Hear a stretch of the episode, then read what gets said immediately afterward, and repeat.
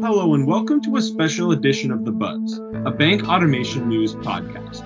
Today is July 27th, 2023. My name is Victor Sweezy, and I'm the editorial intern at Bank Automation News. Today is the third episode of our Global Startup Cities series, where we take you to some of the most innovative tech hubs around the world to give you a look at these startup cultures and the markets they serve. Along the way, We'll be talking to fintech founders from these cities about the products they're bringing to market. This week, we'll be making a stop in Bengaluru, India's lush garden city and buzzing tech capital. We'll follow Bengaluru's growth from IT hub to full fledged startup ecosystem and compare it to the developing entrepreneurial culture in the capital of Delhi. Joining me today is the founder and CEO of FinMapp, a startup partnering with financial institutions to bring financial literacy to India's growing middle class. Please welcome Kumar Binit. My name is Kumar Binit, and I'm the founder and CEO of FinMapp. Uh, it's a fintech startup on a personal finance management space.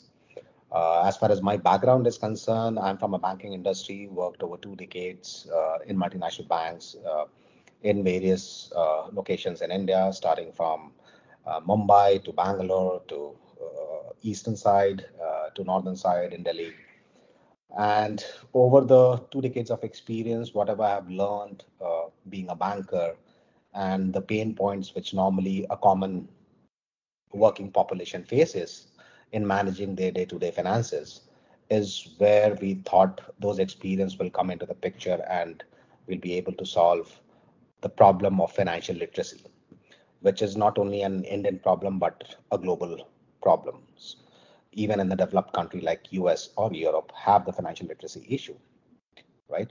And India specifically, the financial literacy rate in India is probably less than 20% among the Indian working population, and due to which a lot of common people faces day-to-day challenges in managing their personal finance. Uh, that is the reason why FinMapp came into existing existence. We just launched FinMapp around eight months back, uh, and currently we're expanding. So tell me a bit more about how FinMapp works, and uh, you know what tools does it provide users for tracking their financial health? So if you see personal finance management is categorized into four core sector, which is uh, planning, budgeting, savings, and investing, right? Now, most of the people, what happens? So just to give you a little bit of idea in terms of Indian household income in India, how it demarcates, is that uh, top uh, is that uh, you know say probably 40 million people in India belongs to a high income bracket, right? For example, earning probably you know um, $100,000 plus, right? Uh, which is and but there is a huge middle class segment in India, right? Where uh, people earn anywhere between you know thousand uh, dollars to say ten thousand to fifty thousand dollars, you know. Now these are the this this segment is what we call as a middle class segment, and around 440 million people, you know, currently is within that segment. Now, in case if they want to take personal finance advice or take a financial advisor on board, it costs money, right? Now, most of these people trust their parents for their advices or their close friends and families, right?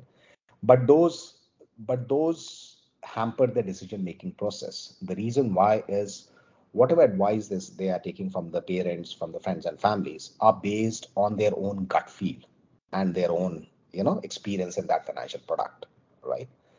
Uh, so that is why we thought, you know, FinMapp as a tools and services, what we are offering is any user can do the entire financial planning, financial health check as to what they are doing is right or wrong.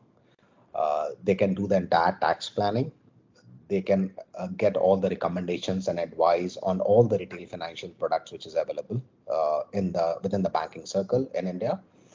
Uh, they can get their real-time, you know, uh, portfolio tracking. So all these tools and services are provided free of cost. You know, people can take, and it's it's on a real-time basis. It's run by you know, algorithm, machine intelligence, and AI, right? Now, along with that tools and services, what we have also provided is all the retail financial products under one umbrella. So that when people do their financial planning, take recommendations and advices from us, the entire financial health gap check they can do, once the report is generated, you know, they have to take an action in order to, uh, you know, uh, to ensure their financial well-being and the security of their families, right? Now, when they take an action, we have all the retail financial products to help them to do it seamlessly. So you can call it FinMapp as a full financial ecosystem in one app, and that is what FinMapp is all about. I see. So if you provide this financial ecosystem, you know, free of charge to your to your users, uh, what's the business model and and where does the revenue come from? All right. So business model is basically so any transaction which is done by our users through my app, or if they buy any product based on our recommendations, based on their financial planning, based on their, you know, financial health check, right? Whatever corrective actions they do and whatever product they buy, we have partnered with more than 40 banks and financial institutions in India, offering more than 200 financial products across various uh, retail financial products available in India. So whenever they transact, we don't charge anything from the user, you know, but the banking and the financial institutions whom we have tied up with, they pay a certain percentage of commission on the transaction value. And that's how FinMapp, one of the revenue models of FinMapp is. I see, and I see the some of your partners include, you know, HDFC Bank, uh, and uh, yes. So as I said, we have more than 40 plus uh, banking and financial institutions, including the leading uh, banks in India, ICICI, HDFC, IDFC Bank. Uh, then we have uh, all the all the asset management companies. Uh, people who are offering cards, Amex is one of them, uh, which is already there in our app. Uh, you know, so we have all the subsectors of a fintech industry covered under one umbrella, whether you require for a wealth tech, whether you you require it for lending tech, whether you require it for insurance, all insurance products are available, you know. So that's how you know it is currently. And you know, given your experience in the in the banking sector, how would you say that this banking landscape in India differs from the one that our users might be more familiar with in uh, in the U.S.? Well, banking landscape, I'm saying the banking landscape might be more or less similar to the US, right? But the way the product is offered to the end consumers is where through the technology is where you know probably you can differentiate uh, that's a, that's a good differentiation between indian and the us banking approach towards uh, towards the consumers. So you know and for example if you see uh, in india it's more of a problem oriented approach we we take into hands where you know many indian startups focus on solving local problems you know addressing the needs of the indian population. Uh, secondly you know if you see uh, if i compare with us and india while the united states has a more mature startup ecosystem india startup scene has gained prominence in probably recent years uh, due to these unique factors like collaborative ecosystem venture capital funding the offices of venture capital family offices rising middle class and digital penetration initiative taken by the government of India, uh, diversity and talent pool, which is which is uh, which is also dependent upon the uh, first class education institutions we have.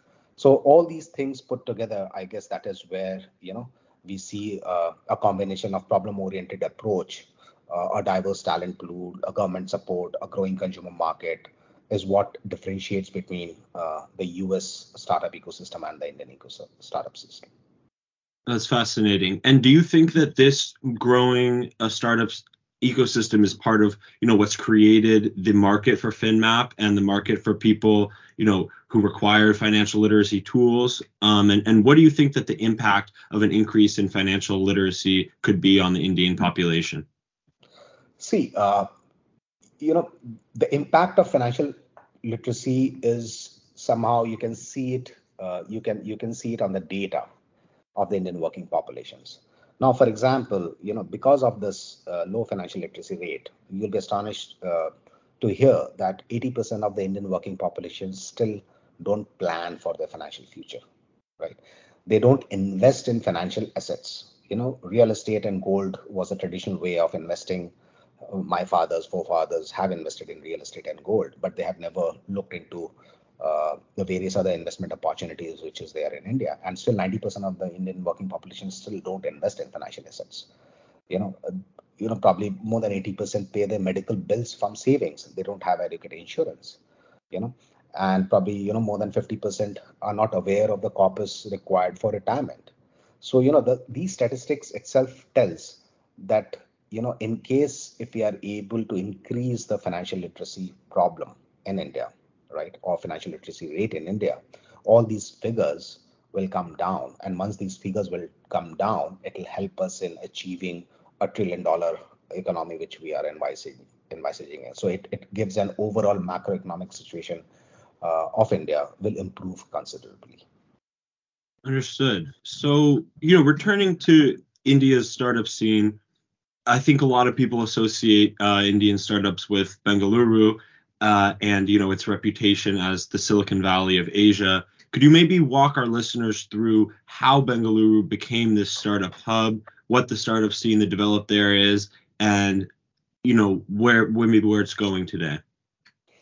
Right. I mean, uh, say for example, I mean everybody knows that Bangalore is now called as a Silicon Valley of Asia, and it can be attributed to various factors, you know, including the emergence of companies like Infosys and Wipro in the 1980s, the liberalization of Indian economy, and the subsequent development in the 21st century, which has happened.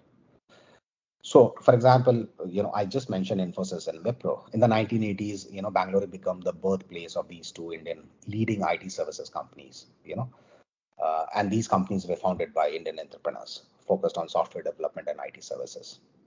Their success showcased Bangalore's potential as a technology hub and laid the foundations of city's growth in the IT sector. Liberalization of Indian economy, you know, added a fuel to the fire, and that's how you know development of all the technology parks, the government initiative like special economic zones, um, uh, office spaces, infrastructure, electronic city, you know, all these initiatives and the amenities provided a collaborative ecosystem for the technology companies to operate and thrive. And that's how Bangalore came into existence. And along with that, obviously, because the education system in India is so robust and there are very uh, superior education institutions like, uh, you know, IIM Ahmedabad, IITs, you know, Indian Institutes of Science, etc., which is based out of, you know, Bangalore it you know the talent pool just kept on growing. And it's not about the growth of the talent pool. Also it, it, it is about sharing the knowledge.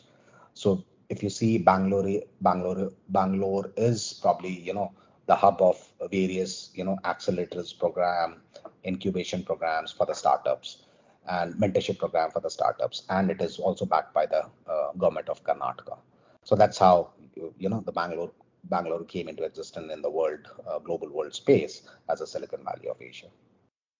Thank you so much for walking us through that history. I think that's really informative for our listeners. Can you compare maybe being based in Delhi, but you know, I, I believe you're about to open an office in Bangalore. Can you compare the startup scenes there a bit? Tell me what it's like to be an entrepreneur in Delhi and you know maybe how what similarities and what differences exist between those two which i know delhi you know some are saying that now delhi startup scene is is growing really fast too and it and it, it's almost comparable to bengaluru. So can you maybe compare those two cities? Yeah so probably if you see uh, if you see the history of investments which has happened in startup in india specifically you know bangalore uh, tops the rank the second comes delhi right and obviously, if you compare the startup ecosystem or the culture, probably you know Bangalore were the pioneers of that, and uh, Bangalore will uh, is currently the number one. Uh, but in comparison to Delhi, if you see uh, the Bangalore and the Delhi comparison, if you see, I can you know there are three prominent you know the comparison which you can look at it. Uh, Bangalore is rich in talent pool, right? That is for sure in terms of educations and institutions and uh, you know uh, the learning or the even the basic educations and the learning which normally happens in Bangalore, the startup ecosystem culture, the environment, the diversity which Bangalore has. Probably uh, Delhi is yet to see that, but it is still coming up uh, to that ladder. So, uh, you know, probably I can see five years down the line, probably, you know, Bangalore and Delhi will be one comparative uh, cities to look at it, uh, which Delhi has proven over the last two, three years that they are catching up very soon with the Bangalore city as such. You've been listening to The Buzz, a bank automation news podcast. Please follow us on LinkedIn and Twitter. And as a reminder, You can rate this podcast on your platform of choice. Thank you for your time, and be sure to visit us at bankautomationnews.com for more automation news.